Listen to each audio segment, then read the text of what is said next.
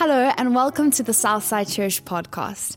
For more information about Southside Church, located in Cape Town, South Africa, visit southsidechurch.co.za. We hope that you enjoy the message.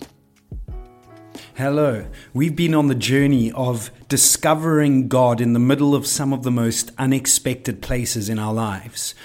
In Genesis chapter 28, verse 16, it describes the response of a man, Jacob, when God gave him a dream in the middle of a very mundane moment in his life's journey. It tells us that when Jacob awoke from his sleep, he thought, Surely the Lord is in this place and I was not aware of it. Surely God was here the whole time. How often do we experience life this way? Often God seems absent, or we assume He is not in certain places and spaces within our lives, especially the painful, messy, or mundane areas. Yet He promises us that He will never leave or forsake us, meaning it's not God that's absent, it's us that overlook His presence because of distorted perceptions. And last week we focused on God in the middle of an imperfect church. The week before that we looked at God in the middle of the messy moments of marriage. And today I want to look at God in the middle of the mundane rhythms of your work life or your workplace.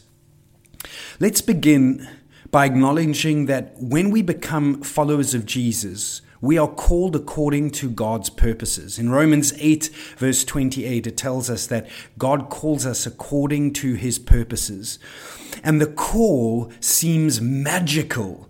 We will come into church on a Sunday and hear worship and oh, get goosebumps and hear God's called us to a purpose. And we kind of saying, God, lead me into that. And then it seems like Monday comes and simply drags us right back into the mundane rhythms of the workplace. We remember how we felt God's presence on Sunday while overlooking it on Monday without the magic.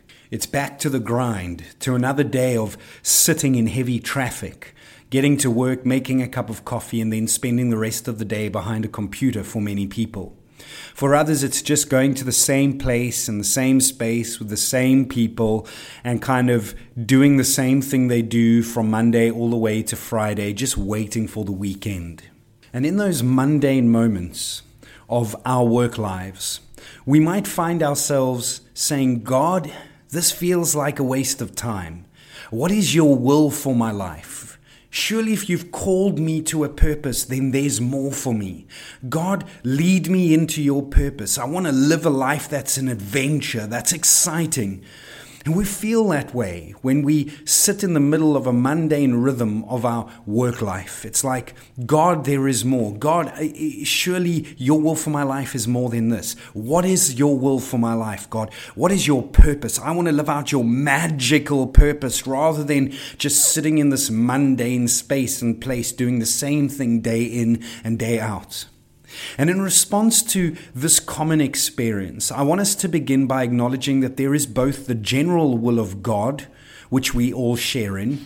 That's kind of the will of God that's clear in His Word. Do not murder. Love the Lord your God with all your heart and your neighbor as yourself. No matter who you are, you are called to live out that general will. We share in that together. But then there's also the particular will of God for our lives, which involves things specific to our personal life.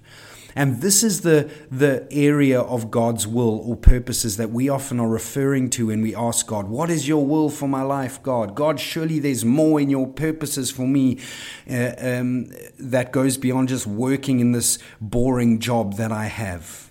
You see, we tend to focus on our desire for His specific will for us individually. And often, when we're in mundane rhythms of work, we feel like, God, I want to be living out that specific will. But here's the thing although God's particular will for you involves what you will do, His general will, which we all share in, is not so much to do something like a job as to be something, a person. You see, God's general will and call to each of us is to be conformed to the likeness of His Son. And to be like Jesus is to be the light in the darkness. Jesus said in John chapter 8, verse 12, I am the light of the world. Then he calls us to be the light as he is, saying in Matthew chapter 5, verse 14, You are the light of the world, like a city on a hilltop that cannot be hidden. He emphasizes that we are now the light of the world and we are not to be hidden. But often our light is hidden by our obsession over His will for us in the future while missing our call in the present. God's starting point for what you will do in His particular will is focused on who you are becoming in His general will. You see, who you're becoming while you're waiting is more important than what you're waiting for. The question is whether you have the patience and the faith to keep walking in His general will in order to step into His particular will that you so desire.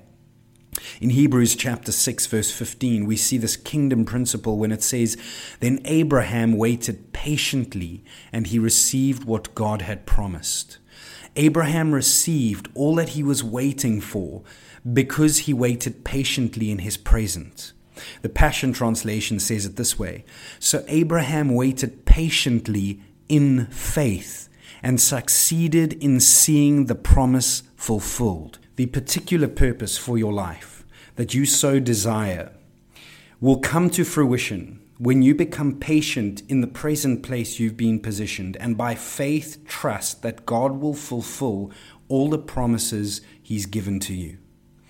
God is in the middle of your mundane workplace calling you to be the light in the darkness, with faith that He will lead you to the fulfillment of your particular purpose. So, ask yourself, what would change in my work experience if I approached it as an opportunity to be the light instead of an obstacle to my life's purpose? In the book of Genesis, we read of a man called Joseph. Joseph had been given a dream in which he saw his particular purpose in life as a great leader that would lead many, including his own brothers. But in the period of becoming who he needed to be in order to live out his particular purpose, he was sold as a slave and later falsely accused of sexual misconduct. And in Genesis chapter 37, verse 20, we read Joseph's master took him and put him in prison, the place where the king's prisoners were confined. So here is Joseph He's being falsely accused and being put in a prison. He doesn't want to be there. It's not a desirable place. I can't imagine how boring it must have been. But while in prison, Joseph didn't just perceive the obstacle, but saw the opportunity to be light in a dark place. He connected with the king's cupbearer and baker who had been thrown in prison. One day they both had dreams that troubled them, and Joseph heard they were concerned. But Joseph was able to interpret their dreams, and all he said materialized over time. Joseph saw the opportunity to be the light in a moment amongst the mundane hours of sitting in that prison cell, and he engaged with the cupbearer and with the baker. The cupbearer was released a while after this encounter and for two years forgot about Joseph but continued serving Pharaoh until one day Pharaoh woke up, troubled by a dream he had dreamt. The cupbearer heard uh, Pharaoh's concern and suddenly remembered Joseph. Chapter 41, verse 8 documents the moment. In the morning, his mind was troubled, so he sent for all the magicians and wise men of Egypt Pharaoh told them his dreams, but no one could interpret them for him. Then the chief cupbearer said to Pharaoh, Today I am reminded of my shortcomings. Pharaoh was once angry with his servants, and he imprisoned me and the chief baker in the house of the captain of the guard. Each of us had a dream the same night, and each dream had a meaning of its own. Now a young Hebrew was there with us, a servant of the captain of the guard. We told him our dreams, and he interpreted them, interpreted them for us giving each man the interpretation of his dream. And things turned out exactly as he interpreted them to us. I was restored to my position, and the other man was impaled. So Pharaoh sent for Joseph, and he quickly brought the, him from the dungeon. When he had shaved and changed his clothes, he came before Pharaoh. So Joseph interpreted Pharaoh's dream and how God was revealing a plan to Pharaoh for handling the problem that was coming. And so in verse 37, it continues after Pharaoh heard this, saying, The plan seemed good to Pharaoh and to all his officials. So Pharaoh asked them, Can we find anyone like this man, one in whom is the Spirit of God? Then Pharaoh said to Joseph, Since God has made all this known to you, there is no one so discerning and wise as you. You shall be in charge of my palace, and all my people are to submit to your orders. Only with respect to the throne will I be greater than you. So Pharaoh said to Joseph, I hereby put you in charge of the whole land of Egypt. That was the purpose to which God had called Joseph. Joseph's breakthrough into his particular purpose came when he chose to be the light to others in a prison cell when he chose not to get so obsessed over the fact that, oh God, this isn't the purpose you've called me to, but said, what can I do and how can I live out God's purposes in my present situation?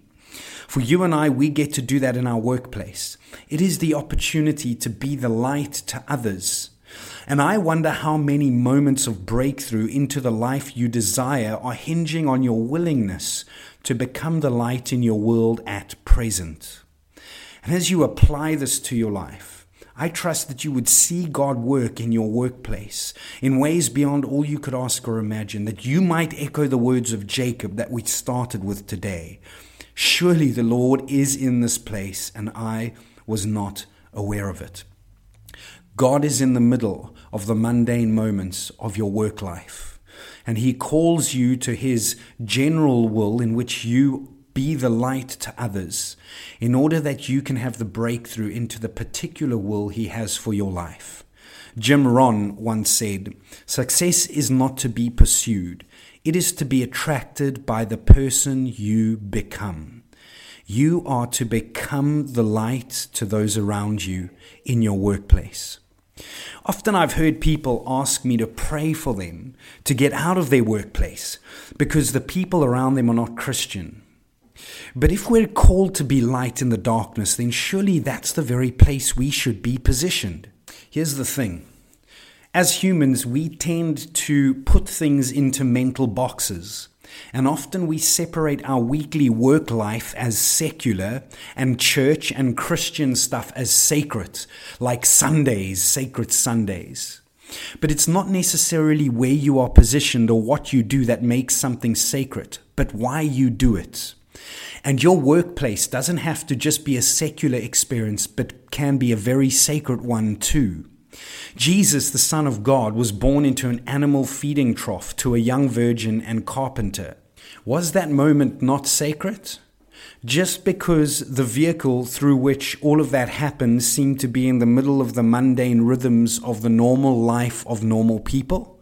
In his later life, Jesus spent his time with prostitutes and tax collectors and then selected a group of 12 unschooled ordinary men to change the world. He engaged in the middle of the mundane rhythms of normal life, and they were sacred. His final act of love was displayed on the cross of the common criminal. Yet everything about every moment and every encounter was sacred. Every person he engaged with, every miracle he performed, and his death on a common criminal's cross were done for the joy set before him, our salvation. And it was the Pharisees, the religious leaders with their theological degrees, that couldn't make sense of a sovereign God in the middle of such a mundane mess. That's why they rejected him as the Savior, because their perceptions of what it should have looked like and felt like with the idea of a magical moment in which God came in all his glory and not the mundane manner in which Christ entered human flesh. Let's not fall into the same trap, assuming because our work is mundane and filled with messy people that God's not present. In fact, like Jesus, you and I are called to be in the middle of that because it's one of the places we can be most like Christ amongst the common people those that don't have it all together, like the tax collectors and the prostitutes. Remember, you are called to be the light to the world, and light changes the atmosphere. It draws the attention of those who are stumbling in darkness. Dietrich Bonhoeffer described Jesus himself did not try to convert the two thieves on the cross. He waited until one of them turned to him. Let the way you work cause others to turn to you the same way the thief turned to Jesus. You see, the work of Jesus being God in the flesh, crucified for our sin, was the ultimate act of love.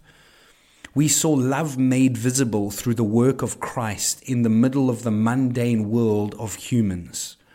Therefore, as a follower of Jesus, work is your opportunity for others to see love made visible. I would encourage you with the words of Colossians chapter 3 verse 23 to 24 as we land today. It says work willingly at whatever you do as though you were working for the Lord rather than for people. Remember that the Lord will give you an inheritance as your reward, and that the master you are serving is Christ. Work at whatever you do, wherever you find yourself, as though you're doing it for God. Walk into your workplace, knowing that you are called to be the light to those around you. Walk into your workplace, not seeing it as an obstacle but as an opportunity to move toward the particular purposes God has for your life. And may you, as you work, understand that it is your opportunity for others to see love made visible. I pray that as you embrace this and you see God do a miraculous work in the unexpected places of your mundane work life, that you would declare the words of Jacob Surely the Lord is in this place and I was not aware of it.